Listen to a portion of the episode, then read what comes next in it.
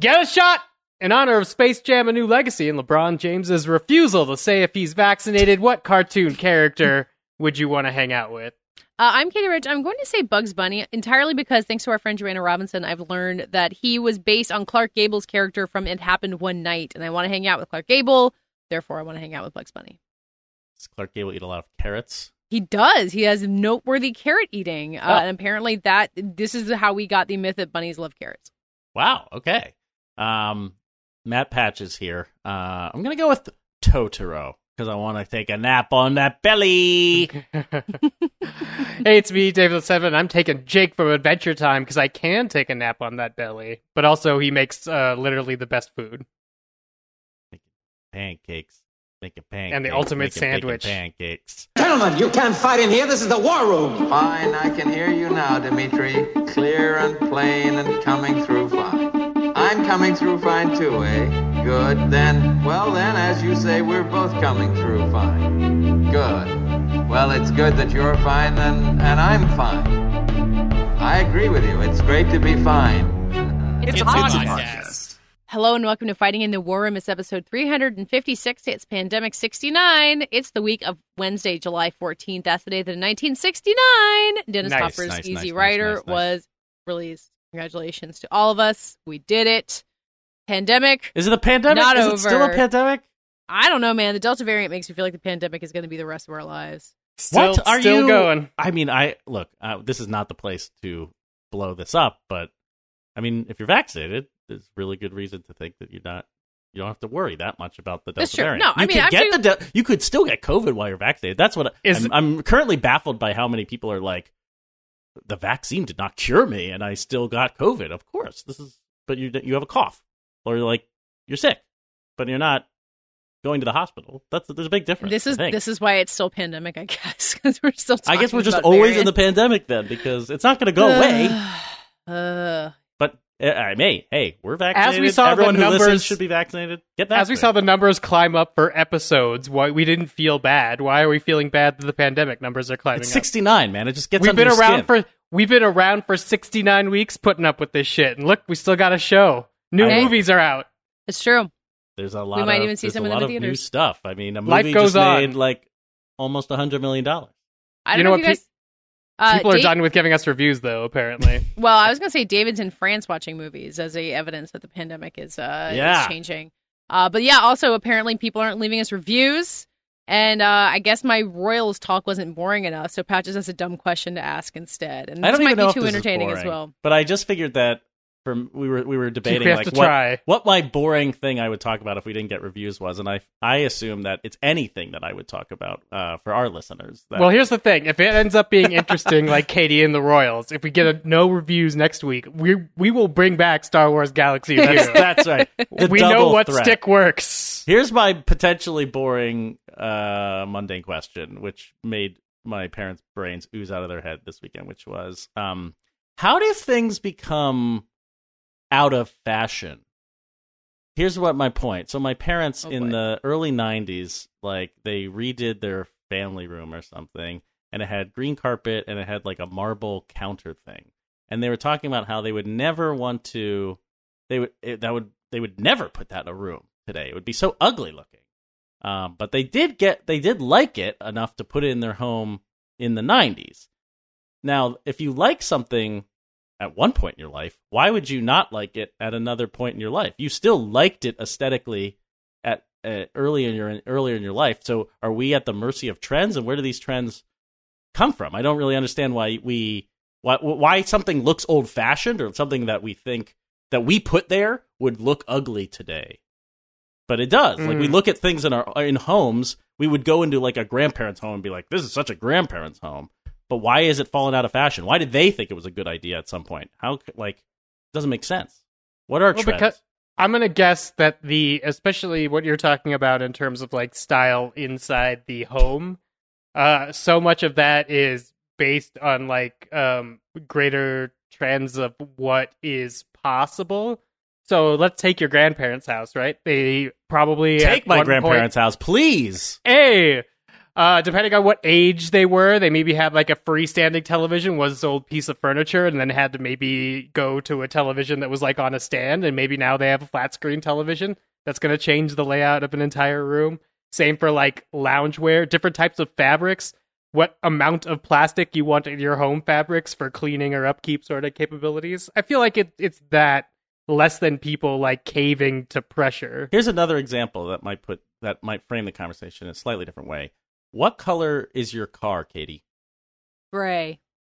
Do you have a car, Dave? Yeah, What color is it? it's white. Right. So you don't in the 90s or even in the early 2000s, there were like a lot of different colored cars. There were, you would see just like purple cars, blue cars, and we were a movie we will talk about later on this episode, No Sudden Move, has like a lot of different colored cars from the 1950s. They look cool. You Mhm. do not see lots of colored cars anymore. Like the VW Beetle that they reinvented in the 2000s, like that the whole idea or the iMac computers. Colors, colors, colors, colors. You do not see that anymore. Why not? We love back. colors. I, I was always told don't have a red car because cops pick that out of a crowd.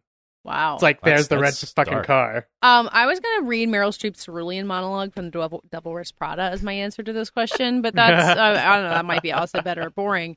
But no, people are trained to want novelty. You see something cool that somebody has, and you want that. Like there are a lot of things that are consistent for us in our taste, but a lot of aesthetic taste, we are susceptible to peer pressure and to what we see and our desire for novelty, and that's how trends happen. Uh, simple, I think. But why don't we why don't we want like a bright blue car?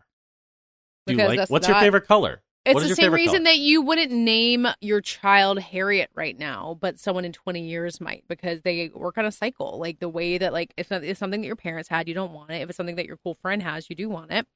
I feel so like trends patches work in a generational cycle. Okay, in take the name Harriet off my list of second child options. You're scratching that off the No, list. no, buck the trend patches. I, I feel like your question is more like I used to like cheese sandwiches as a child. Why do I not like cheese sandwiches anymore? Well, or like no, it's definitely used to not be my favorite taste- color.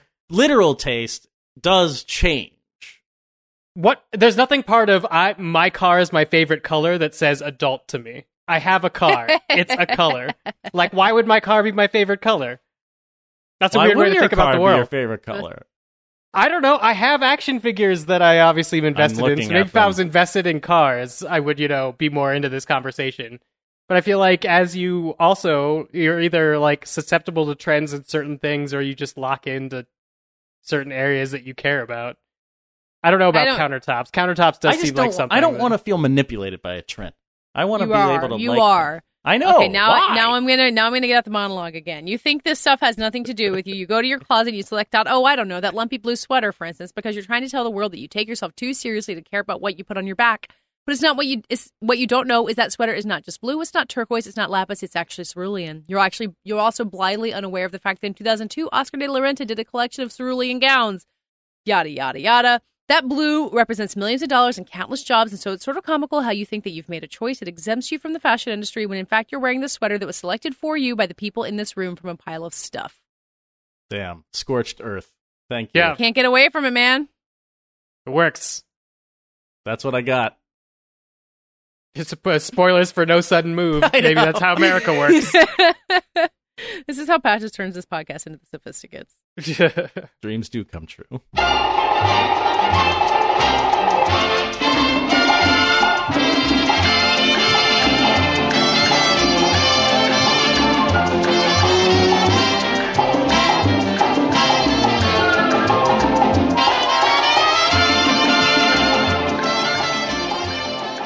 Marvel movies are back in theaters, baby. Uh, not saying it's uh, Spider-Man: Far From Home. We had a new installment in the Marvel Cinematic Universe that is Wow. actually movies.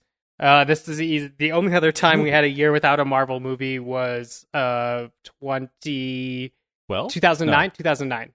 Oh. 2012 After, was the right Avengers after Iron Man. bruh. Right after Iron Man, because it took two years to make Iron Man two, and they didn't want to they didn't want to hedge too many bets uh, before that first success. Uh, but yeah, uh, Marvel movies are back. This installment is Cate Shortland's directed, Scarlett Johansson uh, starring Black Widow, the Black Widow movie that everybody said they wanted uh, since she showed up in Iron Man two and was a successful introduction of an Avenger in an Iron Man movie. Uh, now she's she's back. This movie is set in between Civil War and Avengers: Infinity War. It's actually set during Captain America: Civil War. It is not It's set, set really between during- movies. the credits of Captain America: Civil War before the end credits scene, but after the last scene of the movie. Right. Uh, uh, remind me what happens in Captain America? They all fight on the tarmac in that one. They all fight on the tarmac, specifically as it applies to this movie. Black Widow allows Bucky and Steve to get away to fight Zemo by electrocuting T'Chaka, who is T'Challa, who is um, the Black Panther and a diplomat. So she is wanted Yeah, this movie by opens William with Hurt's American government. Natasha in a bathroom. Or no, Mhm. they think she's in a bathroom. William Hurt is there chasing her down. Well, Which is she's a- in a I can't bathroom, believe but how she, many they- Marvel movies William Hurt has managed to be in. Just a sidebar, but like he's still around after his entire like version of the franchise was scrapped. It's amazing. He's here for three total minutes. Good for him for picking up that paycheck. This is our Yeah. second straight episode talking about William Hurt movies because he's uh, in AI. So we're now the Hurt cast. I'm honored to be Hurt. No, cast. surely we have a share, some other shared. Uh, we have another shared person in this podcast. This is the David Harbour podcast. oh, right. That's right. That's right. Uh, anyway, uh, I guess to jump ahead. Uh, after she's on the run, she uh, happens across a MacGuffin object sent to her by her little sister that we haven't met before, played by Florence Pugh. Her name's Yelena. What she was has a very that- good. What was the MacGuffin object? Was that the like? It's a antidote? gas that deprograms Black Widows. That is so glo- like that is the least consequential MacGuffin in any Marvel movie ever. It's just like here's some gas. Marvel movies love a MacGuffin. They do, Yeah. but this one is barely barely registered. Uh, it brings her in contact with her old family, which were like the American sleeper agents in Ohio in the 90s, uh, where they extracted some mind control information from S.H.I.E.L.D., which was, of course, secretly that time Hydra, if you care about the MCU. If you don't care about the MCU, this is like a James Bond movie starring Black Widow.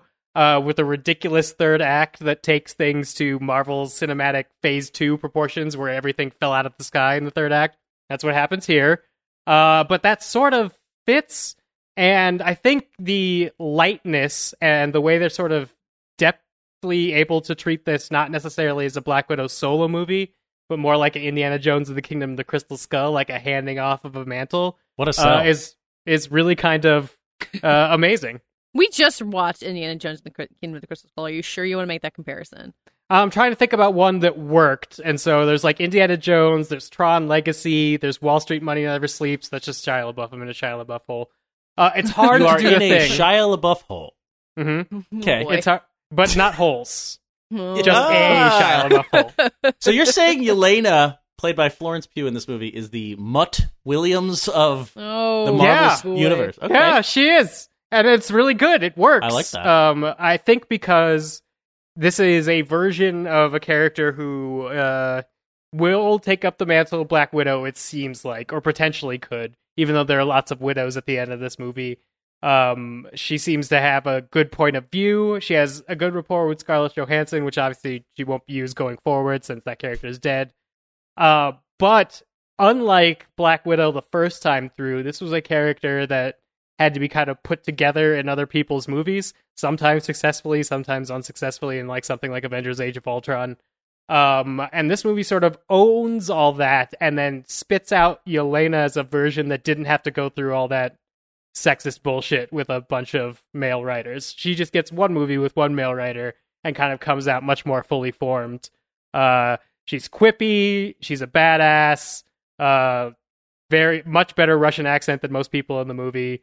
I think uh, Florence Pugh's really the discovery here. And what otherwise is like, I, I think I compared the movie to Goldeneye, Pierce Brosnan, Goldeneye. I was about to say, when you call it a Bond movie, there's a lot of different types of Bond movies it could be. Yes. But it is very specifically the Brosnan era. Like, it kind of teeters on the Die Another Day, but I think it's safely in the golden eye mode. it does get uh, it does um elevate in a way that I would say is more Die Another Day if this wasn't also a Marvel Cinematic Universe movie. Like it could have been so much worse in terms of It of does have a floating fortress where yes Ray Winstone programs Black Widow super spies for seemingly no purpose. Uh, he has been amassing super spies, but does not conduct any business with them. Uh, it's a very strange plan He's a to super do nothing. spy hoarder. He is a spy hoarder. He's not. He's not like he doesn't have a plot. He's not like I'm going to take down the governments. He's just like I have widows all over the world, and if I press this button, they could do something. Don't make me use them. Don't make me Don't use them. make, me, don't make me press the button. Don't make me press this button.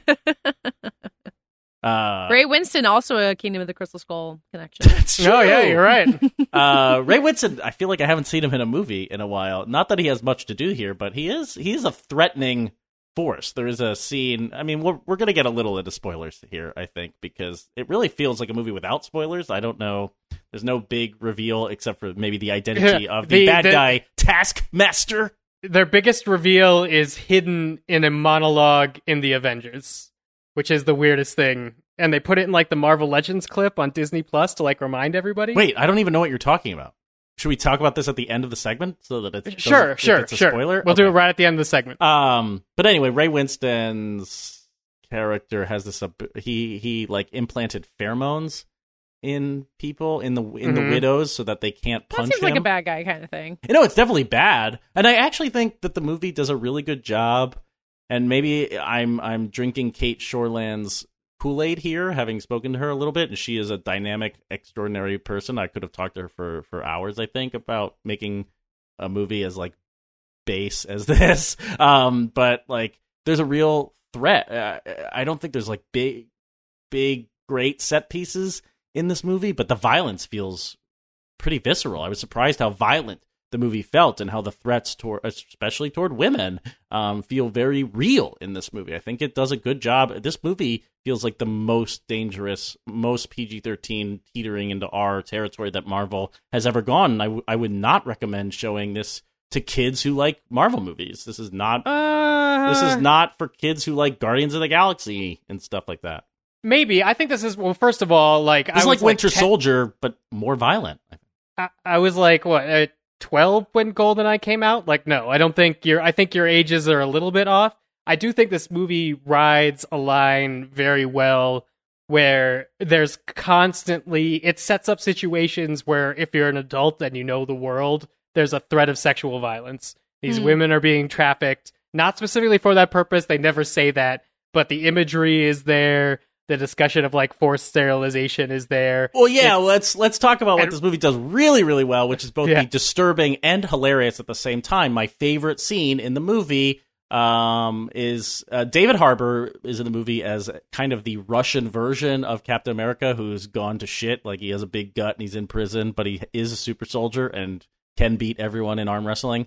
And um, he's very funny in this movie. Uh, and when they break him out of prison, he gets on the ship and is wondering why Yelena is curt with him, I guess, or straightforward. He's like, "Are you on? Is it your time of month?" Like the worst joke ever. And Yelena Florence Pugh fires back about, "Well, actually, I don't have a period because the Red Room gave me an involuntary uh, hysterectomy, and I don't have a menstruation. I do not menstruate." They, they Um, and chop it's up like, your holy uterus. shit!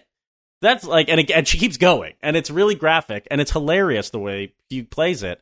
Um, and I, I just, I think that's where this movie works really well, where it's like dealing really confrontational about the trauma of the Red Room that's been hinted at a bunch, um, and then really being funny about it. Like everyone, it's it's the family dynamic is really strong. I think Rachel Weisz doesn't get a whole lot to do. I, I wish she was in the movie a little more I was just gonna say, I feel like people haven't talked about her much. she's not she doesn't i mean she does raise pigs which is Mm. very funny um and she's very cute with the pigs Very funny. and her and Harbour Very get some with- good stuff in the third Her and the pigs are terrifying. I don't know what you're talking uh about. she's funny in like the so the the final third of the movie is them breaking into the red room which is this big floating fortress and she and Harbour have some some good riffs and it's it's a little more mission impossible than bond at a certain point or Hmm. um you know bond i'm trying to think did bond ever have like a crew?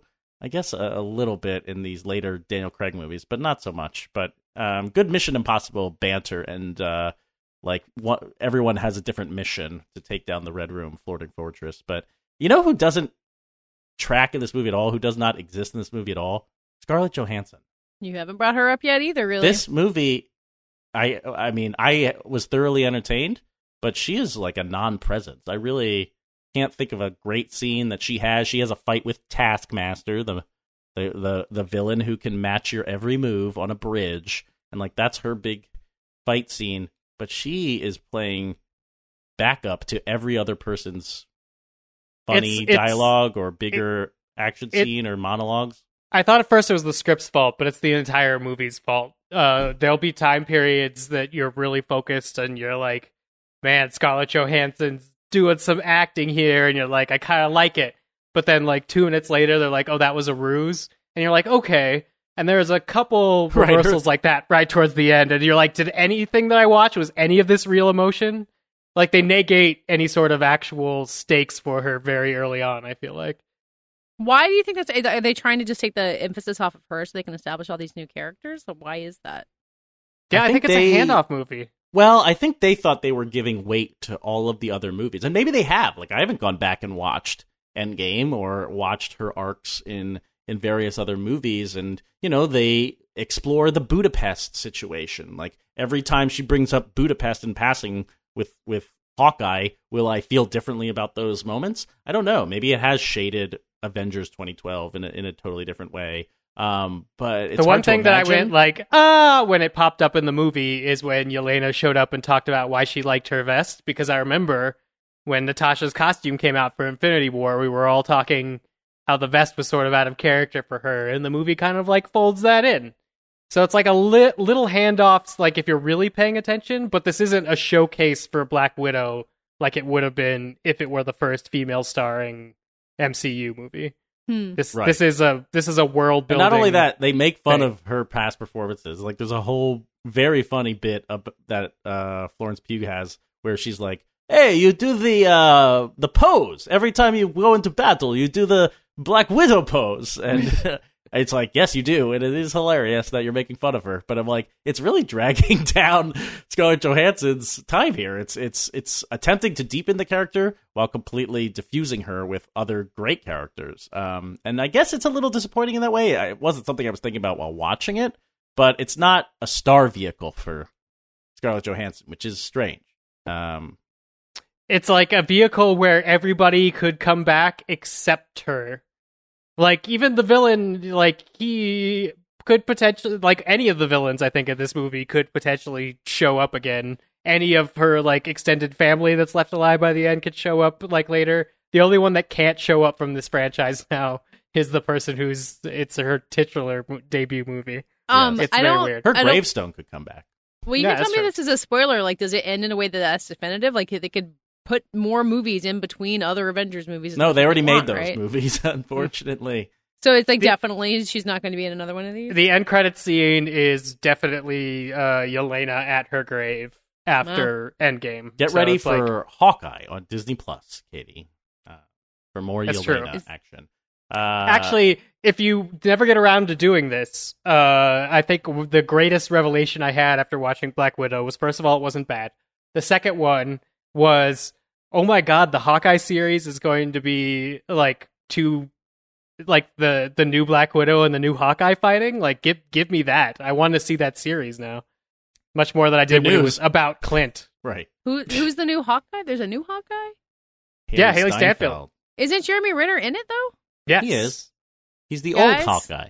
I was just sitting here thinking about how I should finish Loki with the episodes I haven't seen. My MCU knowledge is really It's flagging. dribbling. Yeah, it's, you're you're burning out here. Oh, Uh, yeah. It's hard, you guys. There's a lot of it. Loki isn't going to make it easier. No, No, Loki's I gonna don't think it a little Loki's going to help me with any of this, but I enjoyed Loki, so I would like to watch about that. Loki yet. Uh, Maybe next week. Um, Is Dave- it? Is this week oh, the finale? Yeah, this is the finale. Yeah. Wednesday. Oh. Uh, Dave, to wrap up, two things. We'll get Yeah. back to our big spoiler here, but my one question for you as a MCU history guru wasn't Mm-hmm. Robert Downey Jr. supposed to be in this movie? Wasn't there a whole thing about Tony Stark showing up? Or am I making that up? Uh, they were going to use initially. They were they were given the option to use uh, unused footage from Civil War that he shot. Uh, basically, like alternate takes of when he sends um, Natasha off. He's like, "They're going to be after you now."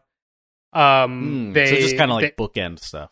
Yeah, they were not going to bring Robert Downey Jr. back and pay him more money to be in this movie. Once this movie locked, uh, it locked, I think, right, well, it locked pre-pandemics, uh, and from what I understand and what they've been saying, they just didn't touch it, you know, for a year. Yeah. Yeah. Um, and then so what is this mysterious spoiler from a different movie? Uh, Loki's when he's listing off things that are read on Natasha's letter, the ledger, the first thing he says is Dreykov's daughter, and I was like, oh, interesting that you put the Oh. identity of Taskmaster as like in the Avengers. A lot of this movie manages to build off of what Joss Whedon laid down in the Avengers while skipping over Age of Ultron, which ended up being kind of a a fun bit. Although Age of Ultron is what establishes the Red Room as this like terrifying. What's interesting about the movie again does not care about Scarlett Johansson that much. There's no flashbacks of her really in the Red Room. We get a an intro, we get a kind of a montage, credits montage where we see her growing up in training, but but we don't get that. We don't see much of her like her trauma, and uh, obviously it's a choice. Maybe she she has dealt with it, and now she deal, has to deal with it in a new way that's connected to her surrogate family. But I did think it was interesting. It's like again, Also, the- you you can't show somebody the red room, the audience in the red room, and then be like, also, it, there's a floating one. Like I feel like that yeah, that would might have be Black Widow. It's out in theaters and Disney Plus Premier Access if you want to pay thirty dollars, which I keep thinking is a lot, but when you do the math, I guess I don't know if you're You watching. at had home like with two if you had like one other group of people over, yeah, it'd pay for itself pretty quickly. that much. But I did not. I still haven't seen it. but it's out and it's, It's out. Big. I guess It's one of four Marvel movies, right? Three Marvel movies we're getting this year, we're getting Black Widow, Yeah. we're getting Shang Chi, and then we're getting Eternals. Oh, and we're getting Spider Man. and then we're getting Spider-Man. No Way Home. Wow, Ah. four Marvel movie year. It's gonna be fun. fun. All right. We set up Can real quick. Sure. All right, we're gonna hear dispatch from David from Cannes and French uh, I- Dispatch. A French dispatch from France. Um, but I wanted to just uh, sound like a bunch of American yahoos real quick. Uh, anyone have any hot takes on movies from Cannes they haven't seen yet? Um, what is yours? Uh, that I don't think I'm going to like the French Dispatch based on what other people are saying. Everyone's like, it's one of Wes Anderson's most technically accomplished but emotionally distant movies. I'm like, nope, pass. wow. I'm sure it will look great. I just like Wes Anderson movies without feelings is not something that uh I'm gonna. I mean, I'm sure I will see it, and the idea of Frances McDormand and Timothée Chalamet having a torrid affair, go for it. Uh, but it does not sound like my thing. I mean, I'm definitely disappointed that Annette, the uh, Sparks musical by Leo Carax, is not going over so hot. But you know what? Polarizing reactions are better than universal reactions. So I'm, I actually look forward to us fighting about this in the war room in August because I have a feeling I'm not going to like it either, and you might love it. we'll see. I need to watch the Sparks documentary first and really guzzle Dig into guzzle that. my Sparks. Um, but yeah, uh, Dave, anything anything on in Cannes uh, reaching your radar? Nope, I'm hoping that David's about to fill me in on that sort of thing so I don't have to pay attention because I have not been. I did see a headline that was something like Adam Driver lights up cigarette during 8 minute standing ovation. That so, does like, sound like exactly what would filter through to you. like good for him. I'm glad he's living his post Kylo Ren best life. He's Well, in France. That's what you do. Yeah. Let's uh let's get a David monologue. How do you say monologue in French? Uh, Probably Maman. monologue. Monologue. Mono don't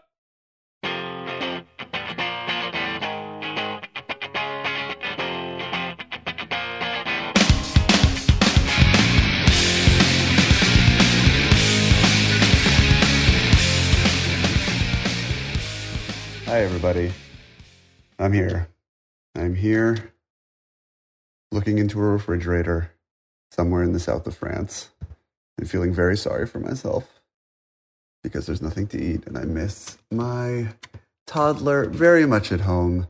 Uh, welcome to the least pitiable dispatch from France, a French dispatch, if you will, from the 2021 Cannes Film Festival. You'll hear in the background right now not the sounds of Europeans in small cars bombing down the uh, narrow roadways of France with flags waving out of their windows, uh, but the sound of uh, your humble correspondent poking around for the panna cotta that he bought from a restaurant called Poke Mama this afternoon that looks suspicious at best.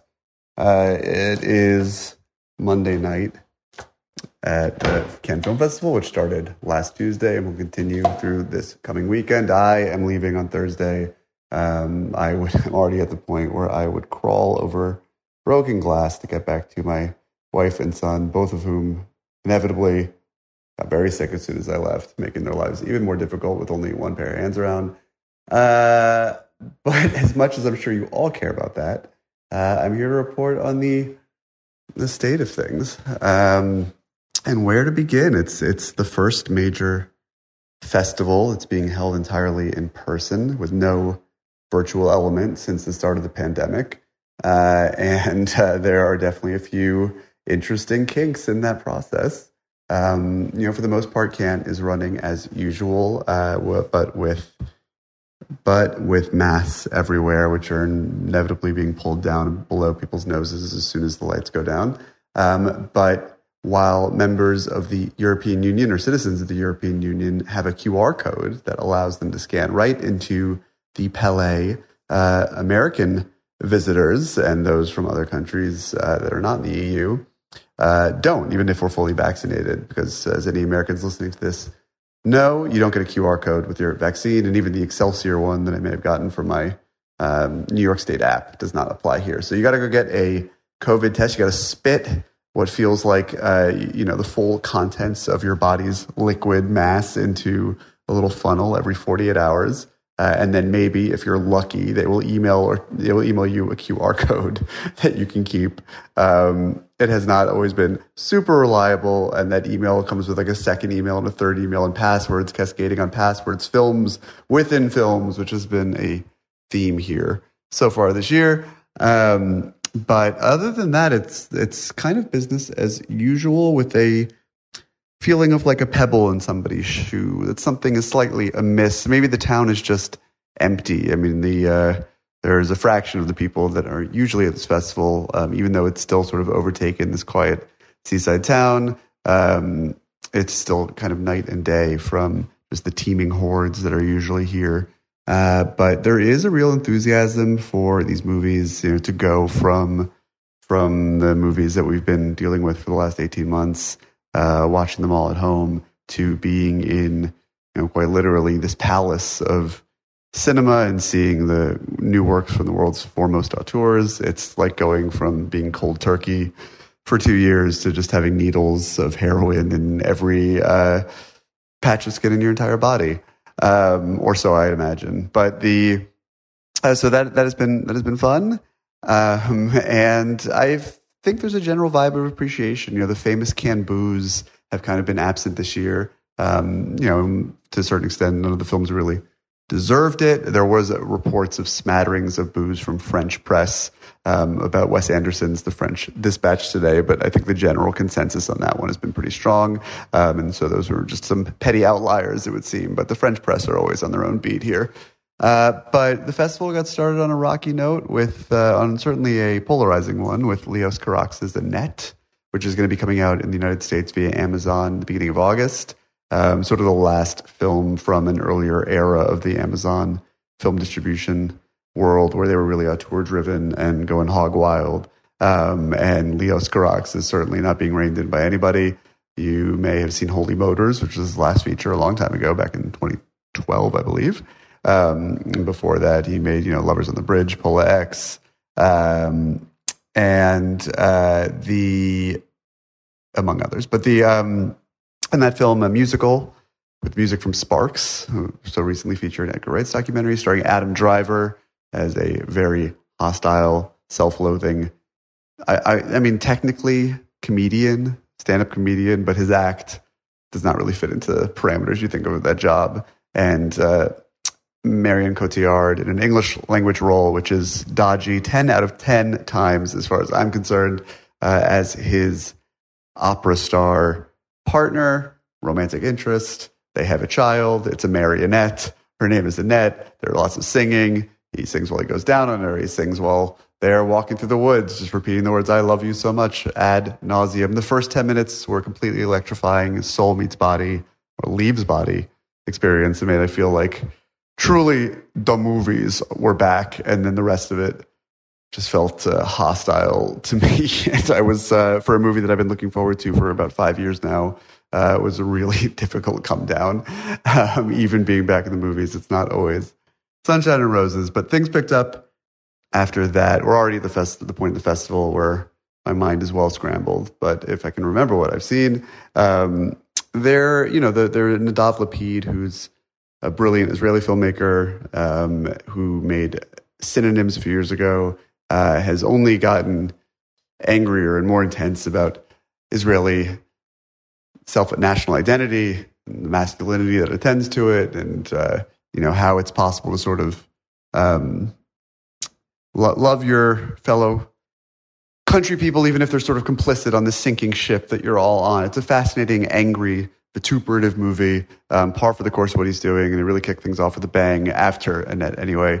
Um, the director's Fortnight, which is a sidebar Cannes, um, not in the main competition, has it is always strong, is always had a number of the best films of a given year, but really this year came swinging out of the gates with the early highlight of the festival, which is Joanna Hogg's The Souvenir Part 2, the sequel to The Souvenir, naturally, from a few years ago that you may remember with Tilda Swinton's daughter, Honor, Honor Swinton Byrne, this autobiographical look at Joanna Hogg's first love uh, to a heroin addicted hey, hey, um, guy in the 80s as she was starting film school in London. And the second film picks up shortly after the first one leaves off, where uh, Joanna Hogg Standen is making is is fully invested in film school with despite having some other things on her mind and making a film about the events of the first film.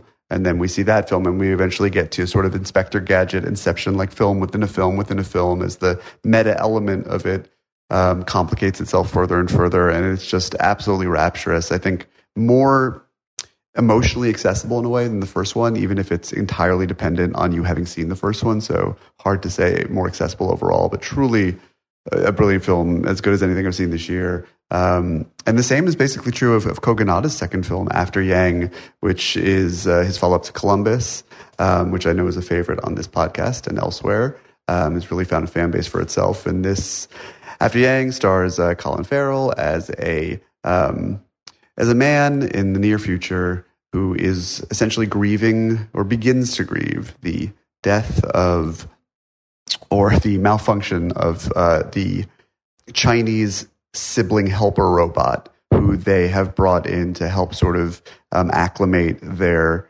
human daughter who they he, he and his wife um, have adopted from China. So he's sort of like a literally a cultural construct of Chineseness who's meant to sort of um, be a friend, a sibling, a cultural resource to her. Uh, and when Yang, the robot, stops working, um, Colin Farrell's character quickly realizes that he is not as easy to dispose of as, say, a toaster or any sort of other household appliance, but that um, there are real implications to a machine that is that human like, that has this sort of reservoir for memory, that may even to drift into AI territory, love him and his daughter in particular, is, or anyone as much as his daughter loved Yang. Um, and it's a really a, a, beautiful, beautiful film about about memory and what it means to be human, and uh, all sorts of other things, and very hushed in the same way that Columbus was. But um, another extraordinary highlight. Uh, man, this could go on for way too long. I think this is always what we say not to do in these segments just ramble and ramble on. And my panna cotta is still sitting there. But, um, you know, the other films, I should look, bear with me. I can't edit this. Maybe Dave can, but he shouldn't. I haven't even taken my Ambien yet, which I feel like is violating a sacred Fighting in the War Room tradition of how I do these festival dispatches. Um, yes, there was a, an African film from Chad called Lingui. Oop, my roommates are home. Um, I'll do. Is that Anne Thompson? It is. Hi, Anne. I'm recording an audio dispatch on my stupid podcast I make with my friends. Oh, you're doing the podcast. I mean, it's not live. I'm recording a voice note that I'm going to send to them. Do you have any well wishes to people back in America? Take that cackling as a no. I'll finish this later. Yeah, guys. Uh, I'm coming to you now from about 24 hours later with a mystery flavor Twizzler. Half in my mouth that I brought from the uh, Duane Reade in Brooklyn. And uh, it's been getting pretty stale in my bag over the last week and change. The desperate times call for desperate measures, and I'm still on the hunt of trying to crack the Da Vinci code of what kind of flavor of Twizzler this mystery really is. I think it's a grape ish grape ish. Anyway, Uh, I'm glad that I didn't entirely get to finish my recording last night because it was a pretty big day at Cannes here. But before we get there, there was also The French Dispatch, uh, the new Wes Anderson movie, which premiered to much uh, hoopla earlier in the festival uh, with Timothée Chalamet and his like metal jacket, whatever was going on. And um, yeah, it's you know it, it's an anthology. It's structured like an issue, an old issue of the New Yorker. Um, and like all anthologies, there are a lot of highs and lows. It's really difficult for Wes Anderson to achieve the same kind of emotional undertow he has in a film of a similar milieu, like The Grand Budapest Hotel. Um, it's funny. Uh, there are bits, some bits, bits, there are funny bits, some bits better than others. It is maybe the most visually inventive, certainly the most visually restless thing he's ever made. But um, I definitely missed the lack of sort of a coherent emotional through line. So it's kind of mid tier Anderson for me.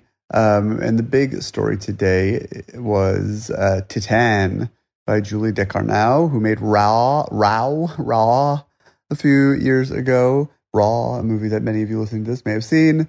Uh, she back, baby, and she brought the cinema with her because uh, her new movie's fucking wild. Um, it's really hard to it's really hard to talk about Titane without giving away too much. I think I was able to thread the needle to my satisfaction anyway on the internet in my review. But um, it's it's uh, it's uh, yeah. I should say less. I mean, if you're going to see certain things about it on Twitter, that's one thing. But just know that it's bug nuts wild. Um, is it is on a par with uh, Raw in terms of how demented things get. Um, I've seen a couple people say that they thought the sort of metaphors at work here and the what the fuckery were to like less of a satisfying end for them. But I got more out of this one, I think.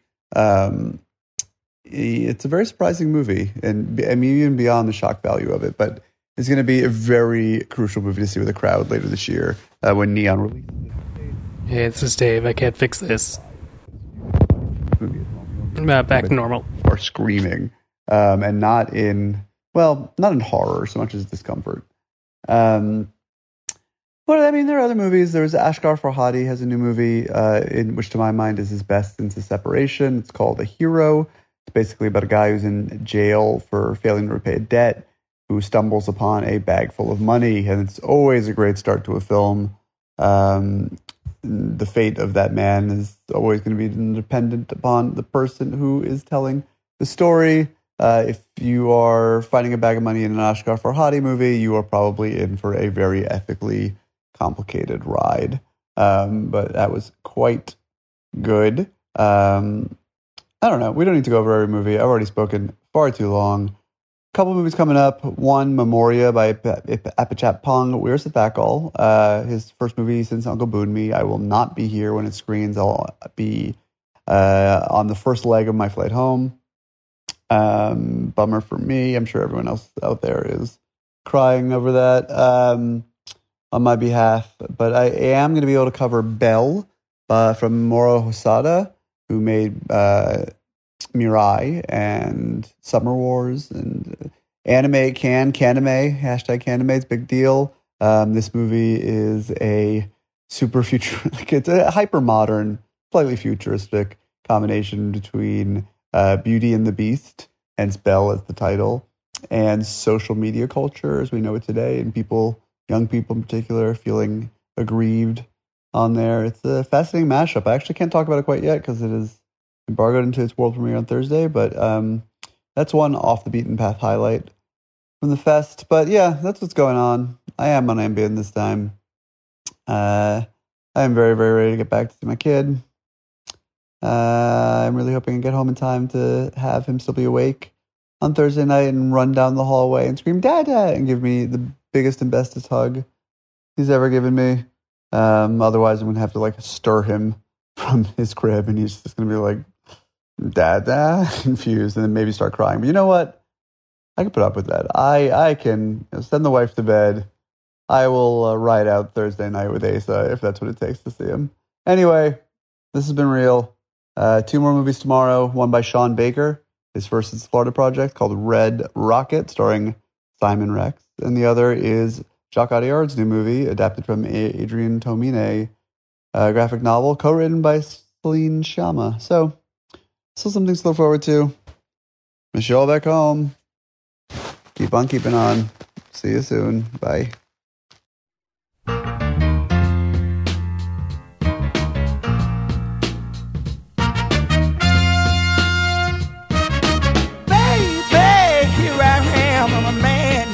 I can give you what you want, but you got to go home with me.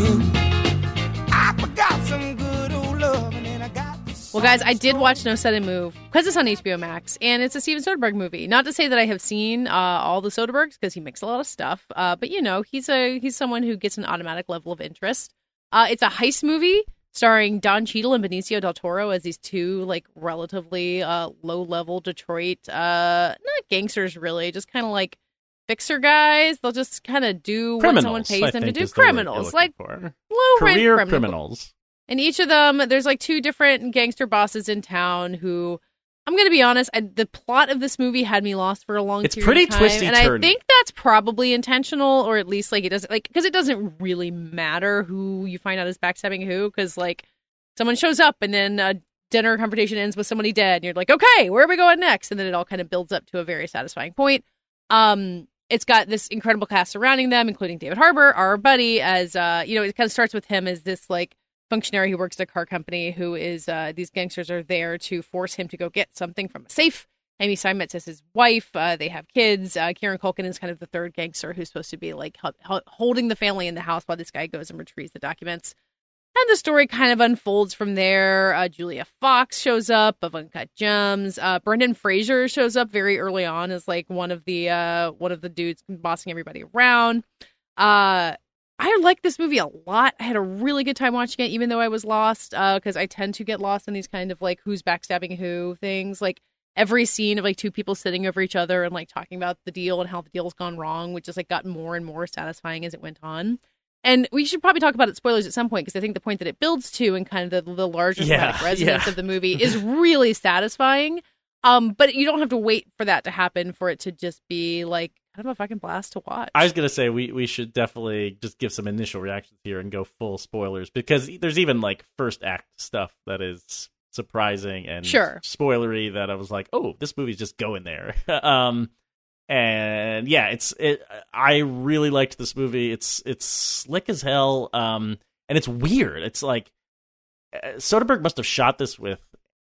Uh, anamorphic lenses, old He shot them with lenses. Sure. lenses from 19 the 1950s. Well, it sure Period looks- accurate lenses. and the and the lenses distort the picture, uh, the edges of the picture, so people look like uh, they're in a in a what a what, what? Funhouse mirror. funhouse mirror, and when they're Yeah. walking on the edge, and suddenly they're in focus, and it's so surreal and strange, and there's no reason. Um, it just looks cool, and the whole movie is kind of like this looks cool, this looks cool. Uh, let's get some actors who are great in costumes and drive around like I- cool cars. I feel like I thought of a thematic reason for it, and I'm going to throw it out once you're once you're finished. Uh, no, I want to hear this immediately. Because I kind of clicked into it after a while. I feel like it's got this tunnel vision energy to it, and you've got these two characters, Hmm. Benicio del Toro and Don Cheadle, who are kind of like really focused on the score. They're just trying to scrape enough money to do this one specific thing. They're like the whole movie is kind of about them seeing beyond the limits of this like tiny little like criminal world that they're part of, and like it makes it so that like when people are just outside of their frame, they're super distorted and they can really only see right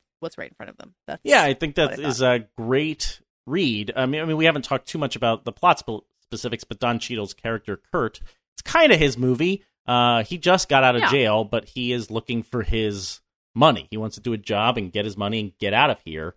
Um, and every time it, it kind of takes a twist on on. It's not really a heist movie. I, you said that up front, but I, I don't think classic. Well, it's it's not. sort this is not Soderbergh. This is not Soderbergh doing Ocean's Eleven. Let's be clear. No, but they do have to retrieve something from a safe as to kick off the. They plot. do, but that's like the- the first third because then when Sure. they eventually uh, uh, get what's in the safe, then the movie becomes about like crime, the true crime of just like wheeling and dealing and trying to get the most for what they've stolen, which I thought was Yeah. an interesting twist on maybe the. This is not Logan Lucky. This is not Ocean's Eleven. This is not a caper necessarily, or the caper is after you do steal the thing. Can you manipulate everyone to get the most money that you possibly can? I'm gonna- and- I'm gonna and- disagree and with them that a little in the bit. most danger. Yeah. I'm gonna disagree with that a little bit because they very specifically adhere to the classic drama thing of basically they're set. This is set in 24 hours. So there is a pressure. There's a pressure that this is more like it isn't a heist film in the sense that at the end they're going to be like, and let's look back at how we planned this. But there are multiple plans going, and there is the pressure of like you don't know if you're in a plan or if you're in a plan that's gone wrong. That is very Uh-huh. much like True, a and it's a bit movie. more of the Ocean's Eleven, like where am I, or the Ocean's Twelve. Yeah, yeah. I'm I'm kind of lost in space, the space time of this crime. Um, and I and I think that really ratchets up the tension. And what I liked about the movie is like it feels like anyone could get killed.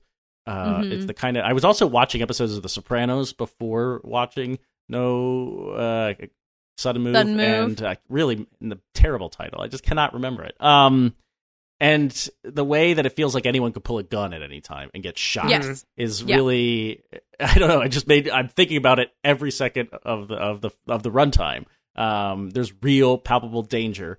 Uh, the way Soderbergh constructs this, even when they're sitting in like a boardroom in a hotel or something, Mhm. um, you just feel like anyone could die at any minute. And yet you have Don Cheadle just trying to play it as cool as possible. It's fun to see. Uh, Benicio del Toro plays kind of yeah the Ronald, the other his number two here um, or they're equals, but it does seem like Ronald isn't as sure that this is going to go well, and he's the guy who's just like take the money and go at a certain Yeah. point. Um, but even that could be disastrous. You get the sense that if you break from the deals too early, that could send you careening off a cliff or something. I really like uh, Del Toro's Ronald because it's like he manages to have like this sad sack dimension that goes beyond, I think, like the other criminals. But there isn't necessarily a scene that's built around telling us specifically that. It's just how he carries himself from like conflict to conflict, where it's sort of like he's he's sad. Like I believe he wants to get out. Cheadle has a very good scene explaining why he wants to get out and what he's running to but Benicio del Toro has to sort of communicate that uh, through side comments, and he comes off like, "I don't like this guy. He's a racist. He's the weak link," and then sort of like builds throughout the movie to a great understanding of the character. I think. He's a really physical performer. Something I guess I forget often, or maybe I haven't seen the right movie. But I, I was thinking about the Last Jedi a little bit, and that character that he plays. It's all really fidgety, but is also a smooth operating criminal. Um, and it's not the same note that he's playing here. It's a little more human than that, but he he is still like playing by the books. And when things go wrong, he looks scared. Like he looks genuinely terrified that they fucked up and now they have to undo things or like genuinely scared to walk in a room where the deal could go sour and they could get shot maybe they should leave. Um and he also gets to make out with uh julia fox which i that's awesome. Sounds great for him. She looks great in this movie. uh well, should we talk about some spoilery stuff in no sudden move Yeah. for people who have seen this movie? Because yeah, there's some surprises. And well katie what what what did they steal? And why is it awesome that it, that is what they stole? They steal, I believe it is the plans to create a catalytic converter, um, which is a thing that goes in cars that I guess makes them less polluting. I don't know. Um, that this is what I learned car from person the mono- katie from the uh, monologue from Matt Damon, who I did not. I saw this like a week after it came out. I didn't know he was going to be in it. I was same delighted that he is the one who shows up in that boardroom. That's exactly like the one from Network with uh you've meddled with the primal forces of nature, Mr. Beale. It's very similar uh you know role in the story. Uh and he's great and he just gives this whole monologue being like you motherfuckers don't can't really see the powers that are surrounding you. Uh this is all, you know, he's in charge of making sure that the all the auto companies can conspire together and never have to improve their cars uh, which happened in real life, and they got uh, sued by the Justice Department for it. So this is basically Soderbergh setting a heist within a real historical uh, corporate conspiracy. Yeah, I did not expect the movie to end with a title card like Imitation Game. Being like, and then Today we call them catalytic converters. Yeah, it kind of is that. And I'm like, oh, okay, I guess we needed that but just it's in case. so satisfying It is because you're just you're just like yeah fuck those guys and, you, comeuppance. And like you know the entire final 10 minutes of the movie are just this massive amount of money that Matt Damon has given them changing hands until it gets back right back to Matt Damon and you see the way that the deck is stacked completely against all of these schemers who the movie has been about and even like David Harbour who is just like you know his wife pities him and hands him her cigarette he's just like a functionary within Okay, this little system I- too and this this was just a Monday. no and it's only Tuesday it's that's only exact- Tuesday. it's such a good line Can, can we talk a little about the structure of the movie? Because I was surprised. We go really deep with. So David Harbour plays the guy who works at the car company. He is having an affair with the boss's secretary or something. Amy Seimetz plays his wife, and Mhm. I don't. I guess I haven't seen this in a movie that wasn't um, like Funny Games or something.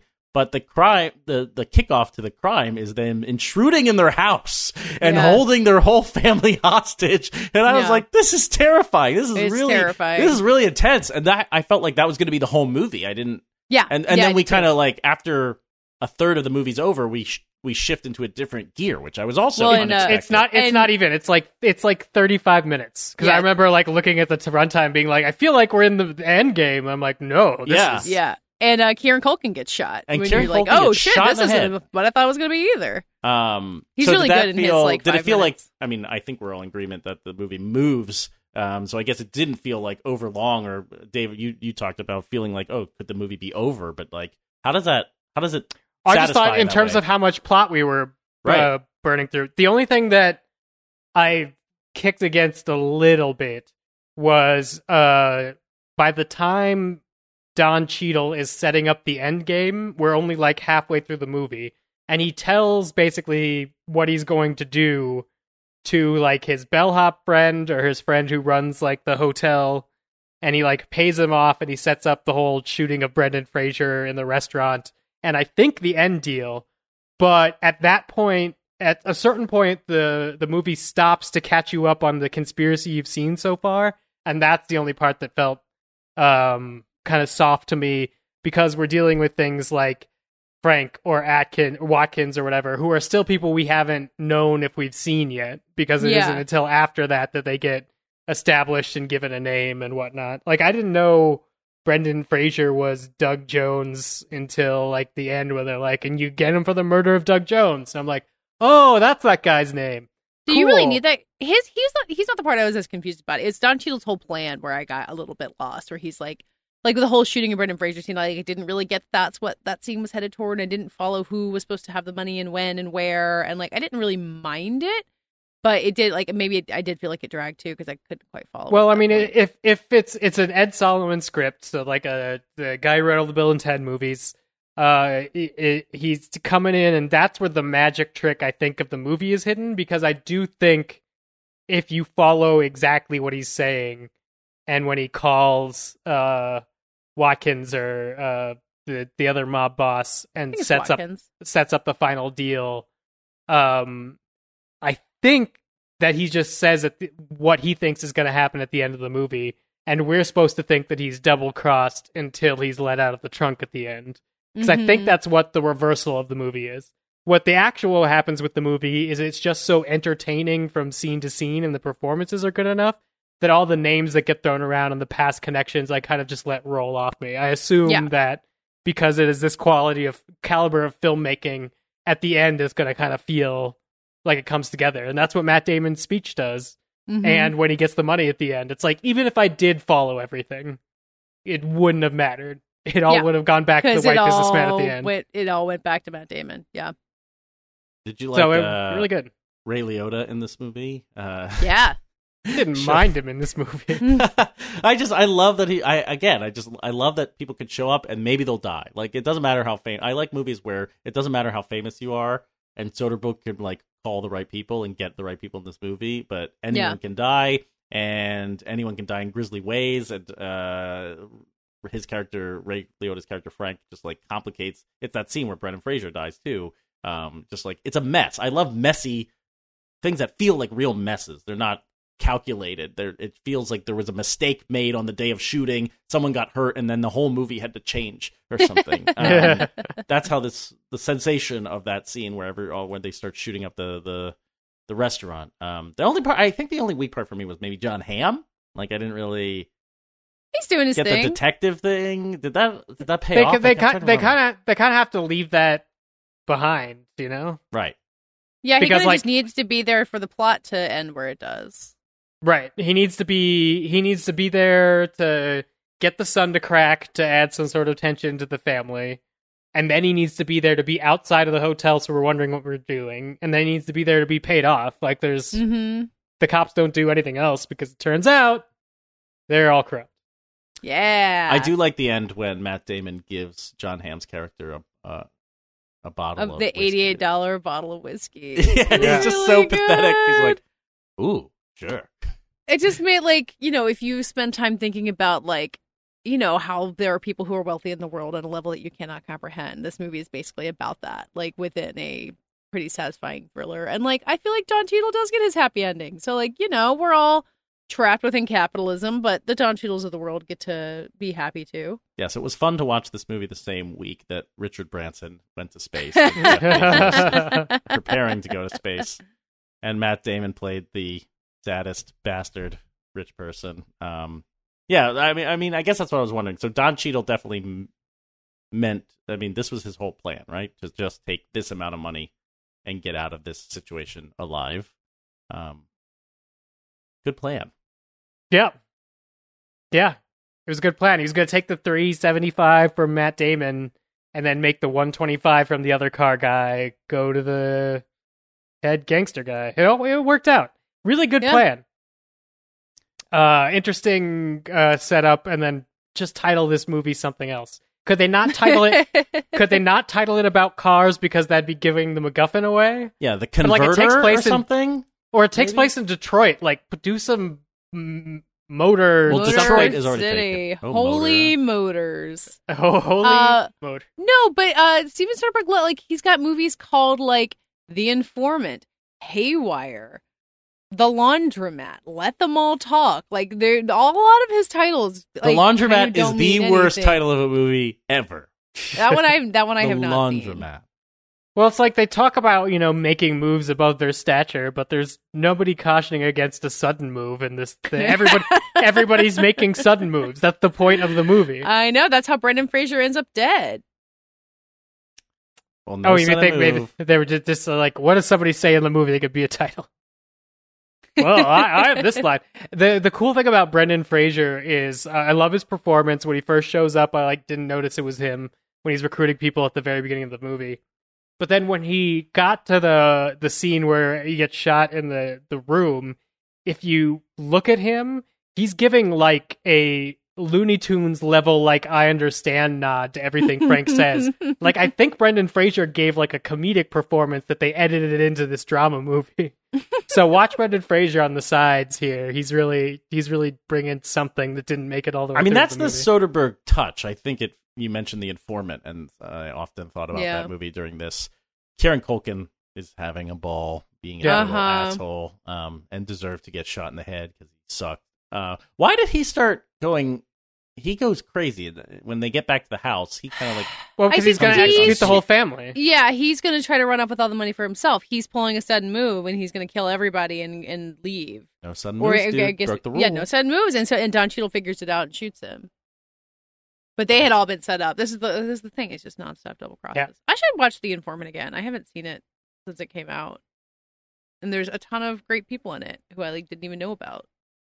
Just that Back that then. heightened everything can be funny and it's interesting i think coen brothers are often automatically the like if you have drama or crime caper that's a little funny it's a Co- it's coen-y Yeah, um but I, maybe soderbergh deserves a bit more of the This this also isn't as version of that it isn't as cynical. Like I, I mean, it's not Yeah. saying that everybody It's gets not? away. with- I don't think it's as cynical as Don- like a Don Coen Cheadle- Brothers movie. it's not as cynical as like Burn After Reading. Like you get like you know Don Cheadle achieving what he wants to achieve. i mean i do really like the scenes just the pure dramatic scenes of don Cheadle being like i want what i need I, I want to get out of here i want my money i want my and then that scene where he's in the room was is that is it the bellhop or is it just another friend where he's hiding out in their house he's like get out of my house like Yeah, I've made a life for myself, and Uh-huh. you being here jeopardizes everything. I don't want you here. Um, Yeah. Sorry. Was that the bellhop or? Yeah, I think so. The friend, his friend that owns the hotel. But I thought that scene was pretty poignant too, and um, it's it's clever. I mean, it's it's it really brings great life to a movie like this, which could just be all caper. Um, Yeah. But to have those down moments where Don Cheadle gets to be a great actor, uh, I'm Yeah. like, oh right, you've been stuck in Marvel Land too. Um, and it re- I I went looking through Don Cheadle's filmography, reminded myself that he directed a Miles uh, biopic, uh, uh, Miles Ahead, uh, that no one saw. And I'm just like, man, what, where have you been? What are you doing? You, you are a great actor. Um, and he kills it in these kind of quiet moments too. I feel like there's a lot more that this movie touched on and then sort of just like leaves be? Like, is Amy Seimetz's character like having a romantic relationship with the neighbor? Yeah, unclear. I maybe like the neighbor wants to have a romantic relationship with her, and she's like, Because she's like, we could go away just the two of us, and before that, Uh-huh. she's like, I don't know how you do any of this, like any of this, like living, and so it's like, oh, we're Yeah. gonna get into this weird side plot about 50s housewives, and then nope, that's the end of it. or the whole Noah Jupe character and trying to like live like, like be the dad of the of the household, like with his father kind of like checking out of it, or like the secretary running off with some other dude from in the office at David Harbour's place. Like it is a vast cast of characters who all like pop up for a half second. Yeah, and they all get fleshed out. Uh, yeah, casting Frankie Shaw in that role that could easily just be two scenes of like you're the person he, he has sex with, and that's it. That's Uh-huh. who you are. But she has authority, and she's the one. I think they have a flashback where she is plotting and planning. No, Like, no, she- she, they meet up in the hotel after he won't be allowed in- into his wife's friend's house or whatever, and he's like, "Here's some things I was supposed to tell you two days ago." So it's Um, not a flashback; it's just he chickened out, and she lays it all out for. I love, that's a great scene. Yeah, it's interesting. Yeah. There's there's time in this movie in the economy of storytelling to put David Harbour and Frankie Shaw in a, in a room. These two characters who are eventually not that important to the plot of it all to to deal with their shit. Um, and it's doesn't slow the movie down at all. I just it's all thoroughly entertaining and and character driven. It's strange. It's like an, a movie for adults. I don't know. Oh, weird Very weird experience. movies for adults. That'll never catch on. Well, no sudden move. It's on HBO Max. For some reason, it's not in theaters. Uh, I guess Soderbergh has a deal Oh. with HBO Max. Um, the, he's making movies for HBO theaters. Max now. He's he's like one of the only people who's cool with the streaming era. He's made a Netflix movie, Oh, HBO Max. that He does I mean, HBO. He made the Nick for Cinemax. Like he's always been just do the work. Who on cares where it ends up? Let people Yeah. see it. Um, No, Soderbergh is uh he'll put his stuff anywhere. yeah, do So- it. Except don't do a podcast. Enough of this. well, if he, He would wants have to a be good on our podcast. podcast, he could. I mean, he You're- could he could have our podcast. Steven Soderbergh any minute come be on our podcast.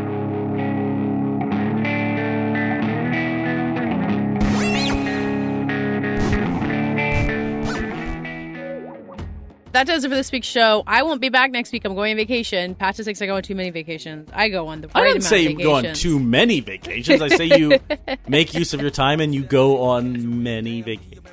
There you go. Uh, anyway, you guys will be back. Uh, maybe you'll talk about Loki. Maybe you'll talk about something else. In the meantime, tell the people who you are. I'm Matt Patches, senior editor at Polygon. I'm on Twitter at Mr. Patches.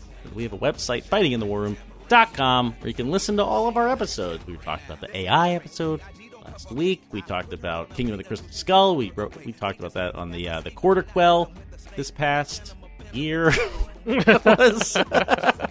Uh, lots of lots of old episodes to go back and listen to now that you've seen the movies. Fightinginthewarroom.com.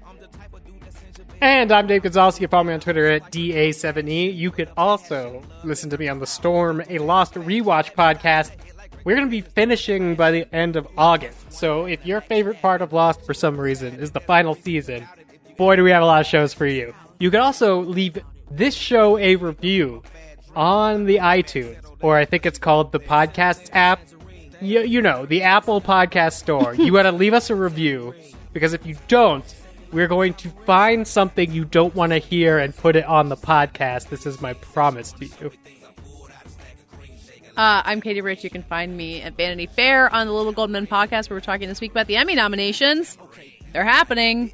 Who gets nominated? It's going to be dramatic one way or another. It is? Uh, I don't know. Something always gets left out. People are always, or people are going to be mad. What's even up people for are- like best show? Oh my god! You want to do this right now? One division. Uh, Ted Lasso, The Crown. Oh, The Crown will win best drama then, and then Ted Lasso wins best comedy. Yeah. Yeah, and then we'll see if uh, Mare of Easttown uh, wins limited series or if it's I May Destroy You. People are gonna be mad about I May Destroy You one way or another. Yeah, that's good. That's a good point. Uh, anyway, uh, you can find me on Twitter at Katey Rich, K A T E Y R I C H. We're all on Twitter at F I T W R, where you should tell us your favorite performance in No Sudden Move, or you can answer this week's lightning round question, which was. In honor of Space Jam: A New Legacy and LeBron James's refusal to say if he's vaccinated, what cartoon character would you want to hang out with? Thanks for listening, and they'll be back talking to you next week. Busting out the slang. Shake it like a tambourine. Shake it like a tambourine. Shake it like a tambourine. Once upon a rhyme, I knew this girl and she was fine as everything outdoors. The kind of girl I describe her like like like Michael Jordan when he's froze in the pose of a jump man. Top flight security on these hoes, man. She drop it low only for me to pick her up. When she's liquored up, I'm leaving my fingerprints on her butt. Attend hut at attention as we stand for this woman. General Pat Tan, boy style, we think she come in. Loving the way that I'm nicking her down, boy you bluffing. Love it, but that nigga like me be straight up royal flushing. But this ain't about playing no cards, dummy. Her give me open my sugar and she go hard for me. Even take a charge for me if the coppers caught us riding. My fair lady. I'm done.